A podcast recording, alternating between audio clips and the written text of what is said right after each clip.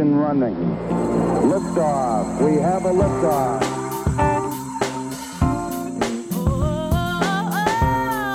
A wise man once said, you don't choose the podcast chooses you. So consider yourself one of the chosen ones. Join us as we discuss books, masonry, esotericism, mysticism, lore, and more. It's one small step for man, one giant leap for mankind.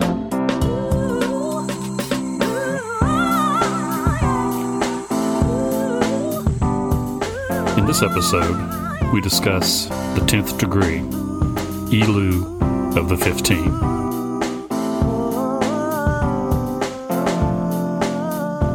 The night is dark, and the path is long.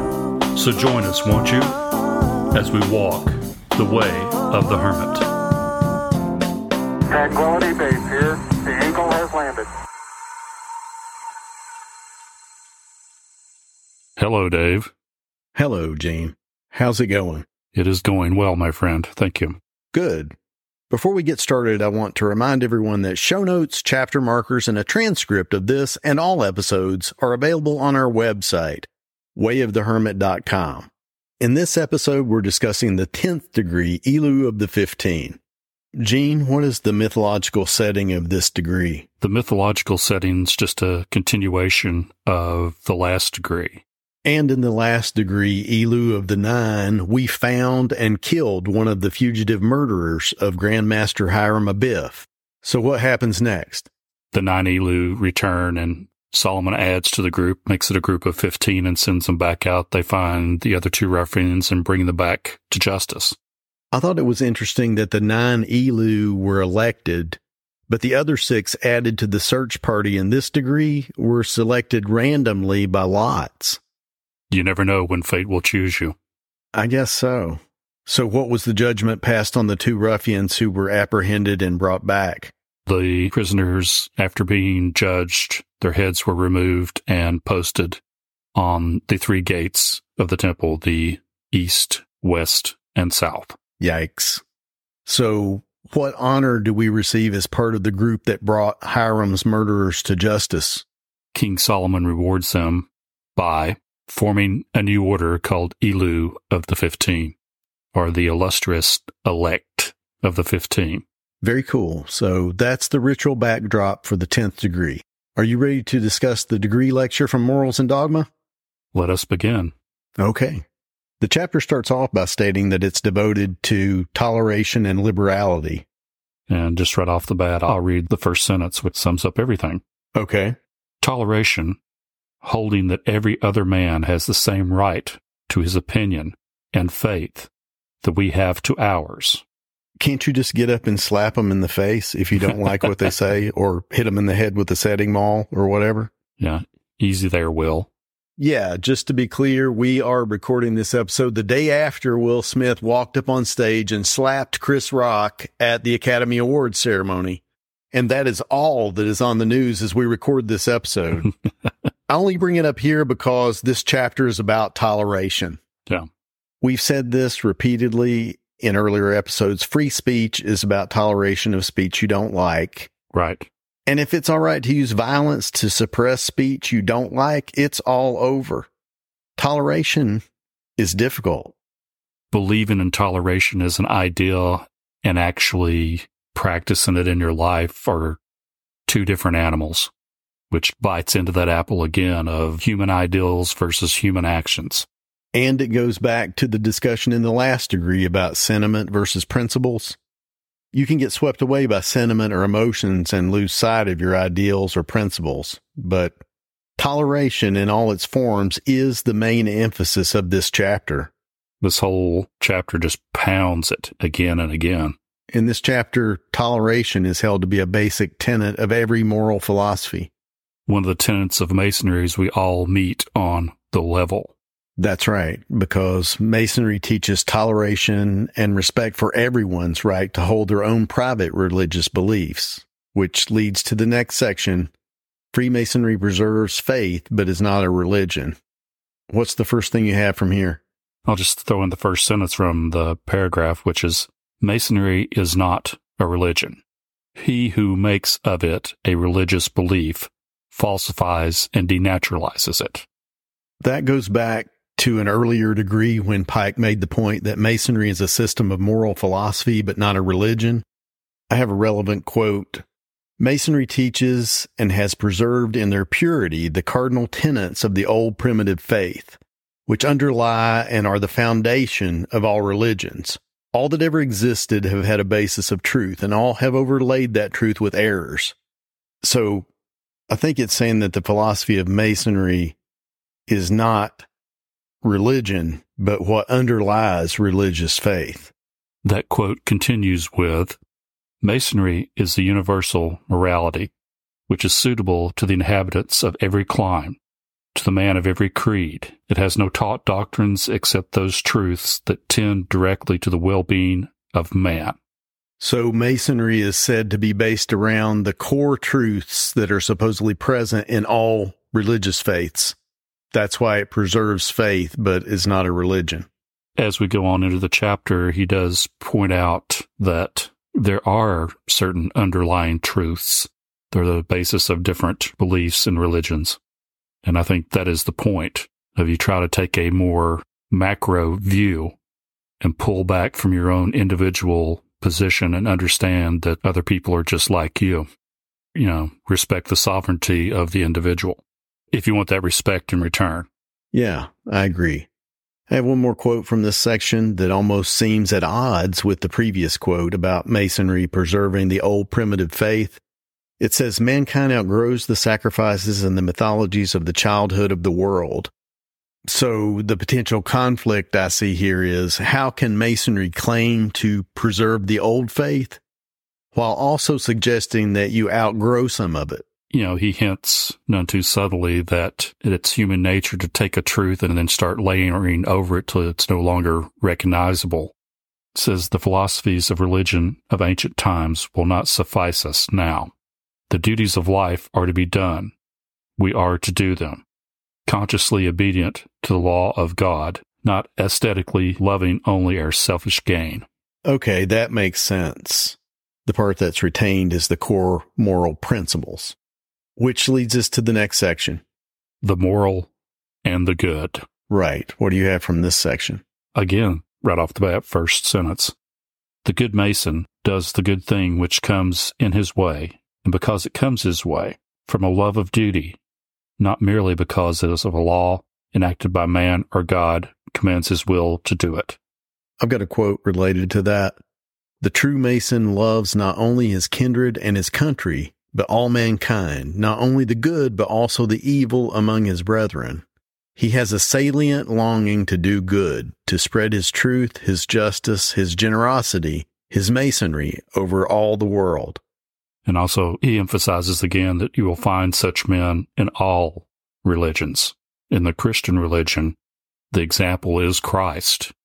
To be more Christ-like, to love the sinners, and deal with the world with a good dose of empathy and sympathy. And man, is that hard or what? It is hard. We all see people do things we don't believe are right, and not only that, we all face struggles and loss and pain and death. That's something we all share. Here's my last quote from this section about how a Mason should deal with those things. The Mason does not sigh and weep and make grimaces. He lives on. If his life is, as whose is not, marked with errors and with sins, he plows over the barren spot with his remorse, sows with new seed, and the old desert blossoms like a rose. He is not confined to set forms of thought or actions or of feeling. He accepts what his mind regards as true, what his conscience decides is right, what his heart deems generous and noble, and all else he puts far from him. Stoicism once again. Exactly. Are you ready for the next section? Ready to go. The dangers of intolerance. Oh, my Lord.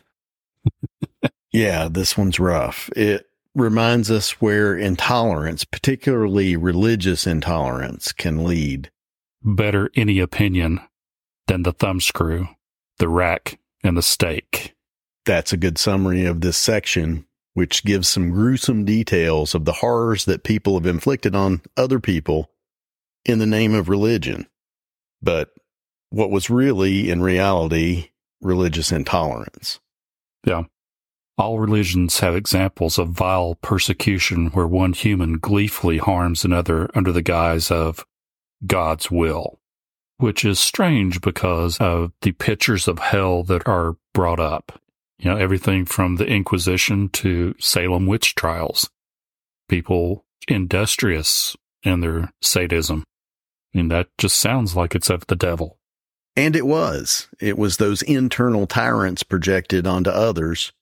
Pike points out that Italy, Spain, Switzerland, France, Netherlands, England, Scotland, Ireland, and America have been witnesses to and warned man of the unspeakable evils which follow from mistakes and errors in the matter of religion, and especially from investing the God of love with the cruel and vindictive passions of erring humanity, and making blood to have a sweet savor in his nostrils, and groans of agony to be delicious to his ears.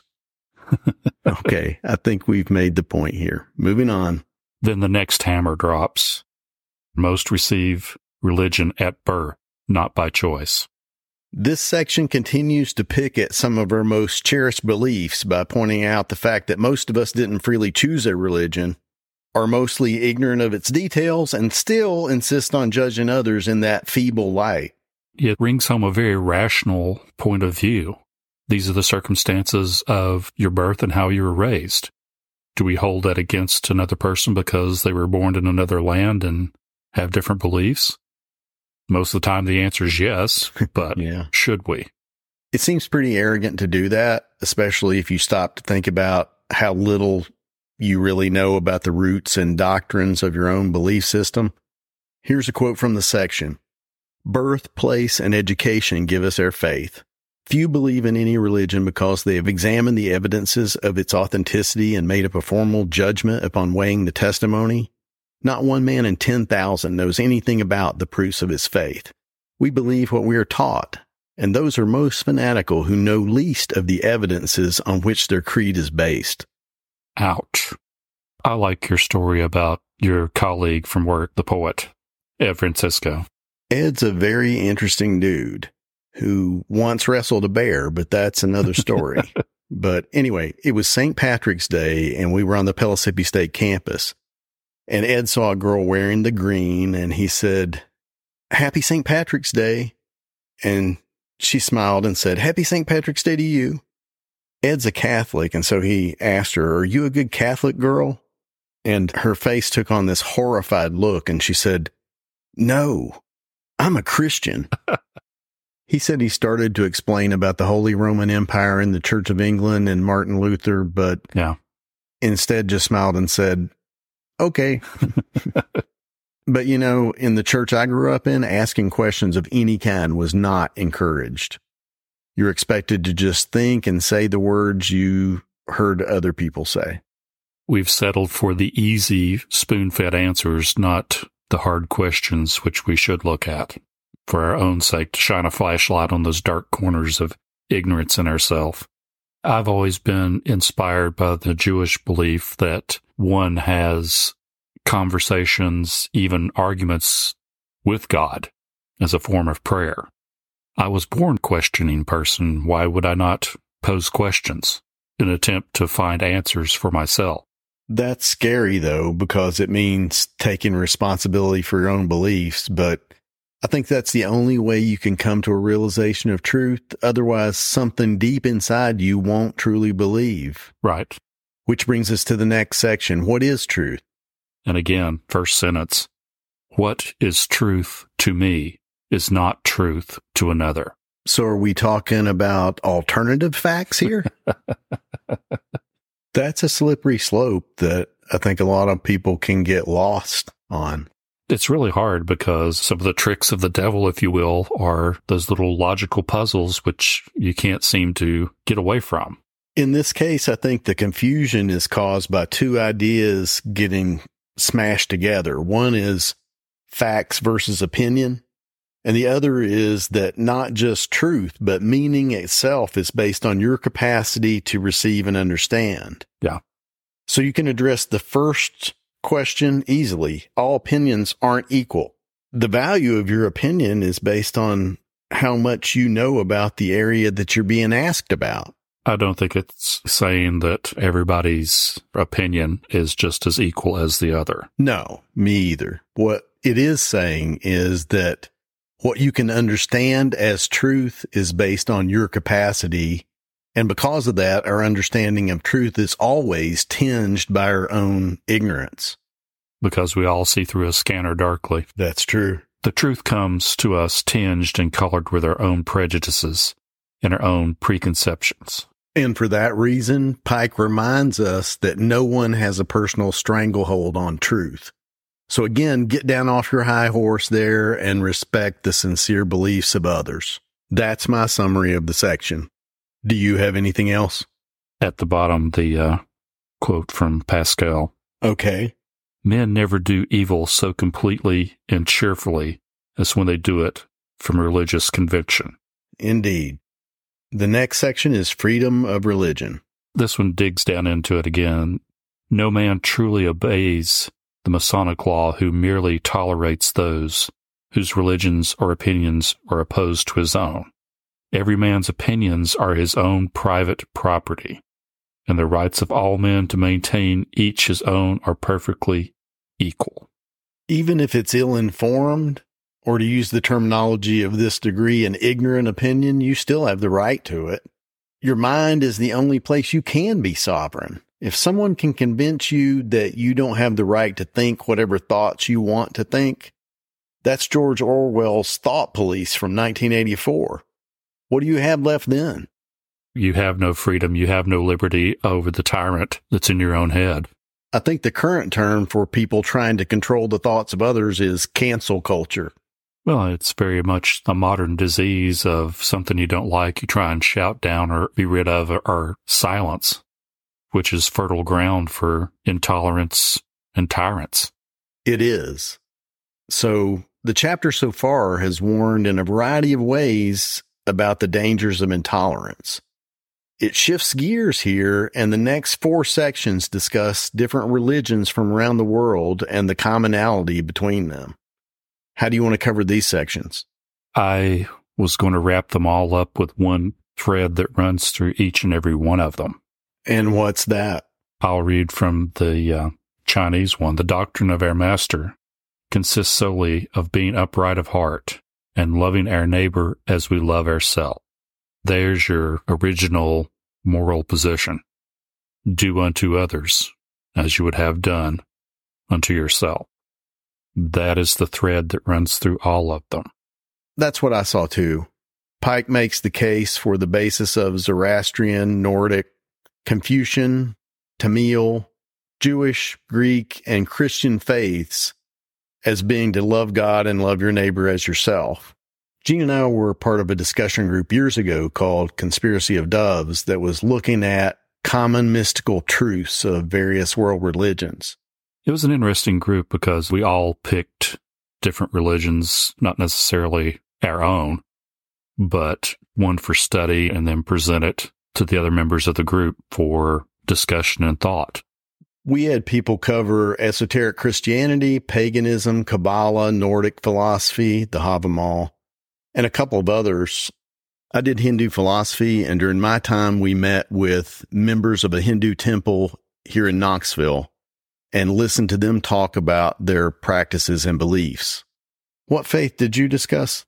I did Sufism. Right, Rumi. That group was pivotal for me, too.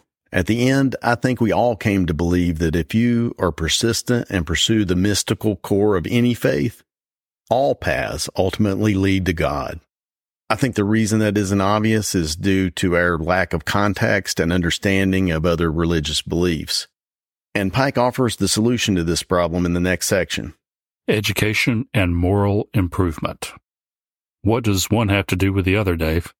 Well, the main idea of the last 2 degrees is that ignorance is the root of all evil. Ignorance is a lack of knowledge, so education leads to moral improvement. It said the Elu of the 15 ought therefore take the lead of his fellow citizen and teach and enlighten. That's cool, but that leads to a question of what to teach. What are the core concepts of Masonry that Pike implies are at the heart of all religious practices, and how would you spread those out to the world? As a Mason, you can lay one stone, one block, but you can't build a building by yourself. That's true, except for the temple inside yourself. In the inward view, you should work on your own enlightenment and your own education, and to start the revolution towards that great day of worldwide enlightenment one step at a time by working on yourself. Well said. That's all I have in this section. On to the next. Charity is a Mason's duty. Again, it sounds high and mighty, but it's actually low and simple. Masonry requires of its initiates and votaries nothing that is impractical. It does not demand that they should undertake to climb those high and lofty peaks, etc., etc., but do what you can, and every step that is taken is a step closer to a better world. And this section calls on us to do something to further that cause. I'll read a quote that says, "But it does require and expect of every man of us to do something within and according to his means, and there is no Mason who cannot do some thing." And that charitable act, no matter how small, may resonate in ways that we can't anticipate. I have one more quote from this section. "For we never know the importance of the act we do. Someone we help may perpetuate the liberties of a country and change the destinies of nations and write a new chapter in the history of the world." There again, the butterfly effect. Right, but because all those effects can't be anticipated, we should expect to have to work long and hard to have any real effect on the world. Which brings us to the last section of the chapter, the rewards of persistent and steady labor. I'd sum up this section by saying, don't wait for an opportunity to do something great. Do something that you feel is important. It may turn into something great, and as we've said many times, you may never become aware of all that resulted from that work. It's the slow and steady that gain results. I kind of got it summed up in my porch Buddha. Okay, let's hear it. To be a true Mason and to build a better world, you have to do it one stone or one act at a time. That's how the pyramids got built. That and beer. True that. That's it for Morals and Dogma. Do you have anything else from Ritual Monitor and Guide or A Bridge to Light? I'll read some out of the Monitor. I think there's a couple of chapters there which we pondered on the symbolism in the 9th, and it just spells it out plain and simple. All right. Albert Pike's interpretations of these degrees presented a moral and philosophical lesson that found its germ in the rituals he studied. For Pike, the ruffians were spiritual tyrants, symbolizing the three chief vices that are enemies of human progress, namely ignorance, fanaticism, and ambition. Ignorance is symbolized by Jubalum, who was seen as the principal enemy of human freedom. The cavern in which he concealed himself is a symbol of the intellectual darkness in which ignorance resides. Okay, that was the symbolism we worked through in the last degree. What does it say about the two ruffians who were brought to justice in this degree? The other two assassins were symbols of ambition and fanaticism, from which springs intolerance and persecution. In this degree, you're reminded to become the champions over these vices, even as the Elus succeeded in bringing the murderers to justice. So intolerance and persecution, which were the subjects of this chapter, spring from ambition and fanaticism, and both of these supposedly come from ignorance. Right. What are we ignorant of? That's the big question, isn't it? Whatever it is, knowing it would have to make sense of why you should treat others as yourself instead of just doing what's in your best interest. Otherwise, there's no philosophical foundation for any of this. A valid point. I have an idea of what we're ignorant of, but let's work up to it. We talked for over 20 minutes about intolerance and fanaticism, but let's just define our terms one more time. What does it mean to be intolerant of someone? Intolerance is to dislike another person for things that they do, things that they say, how they look. Right. Or as we've talked about, what you think or believe. So tell me, what do you think is the root belief behind intolerance? They're different than me. I don't like that. That's really good. The belief that they are different and that you can't deal with or accept their differences. So what is ambition? Ambition is, I have to take away from you to give to me. But why do you need things that other people have? There's a hole that I need to fill. We've talked about that hole in previous episodes as the wound. So intolerance is, you're different from me. And ambition is, you have something I want. Right. Both of these are based on the premise that you and I are fundamentally different. What if the truth that we're ignorant of is that we aren't different? So are you saying that we all are one? We're one organism? I'm just saying that if that were the truth, then it would make sense of do unto others, because you would be doing it unto you. Right. There is no other. The other is us. And just to be clear, I'm not really making this up. This is the Hindu concept of the Atman and the Brahman. It's a concept I learned about while studying for Conspiracy of Doves. That concept is that there's only one entity which we are all a part of, but see different views. Right. And the idea is that at a deep level, God is looking out of every one of us, but we can't usually see this because everyone is so caked up with crap that it sure doesn't look like God. But if there is only one God and you really believe that, how could it be otherwise? We're all one body, the church or the body of Christ, if you will. That's the meaning behind the greeting Namaste, which supposedly means I bow to the God in you. But what it actually means is I bow to you. The other part being implied that I recognize that you are a part of God as I. What happens to intolerance, which we defined as you're different from me, if the truth is we're not? It slips away like a thought in the night. And if we truly believed that we were part of God, who we've defined as omnipresent, omniscient, and omnipotent, what becomes of ambition? What do you really lack? Nothing. And ignorance or blindness is the root cause of the rest. Exactly. It seems to fit everything. That's pretty deep. I've got one more thing. In Matthew 22:40, Jesus says that all the laws of the prophets hang from two commandments. Love your neighbor as yourself, which we just covered, and love God. So my last question is, what do you think it means to love God? I don't know. What does it mean to love God? To truly love God, not just our buildup of what we assume God is, but to truly love God. It's to love life, to love your existence that you were given. I think this goes hand in hand with the idea that God's will or divine providence, whatever you want to call it, is, what actually happens or manifests. I mean, how could you believe in an all-encompassing force that wasn't always in control? It either is or it is not. So if you see it like that, you know that to fight against things that have already happened is just futile. You have to learn to roll with it, learn from it, or use it. It's acceptance. And stoicism. The obstacle is the way.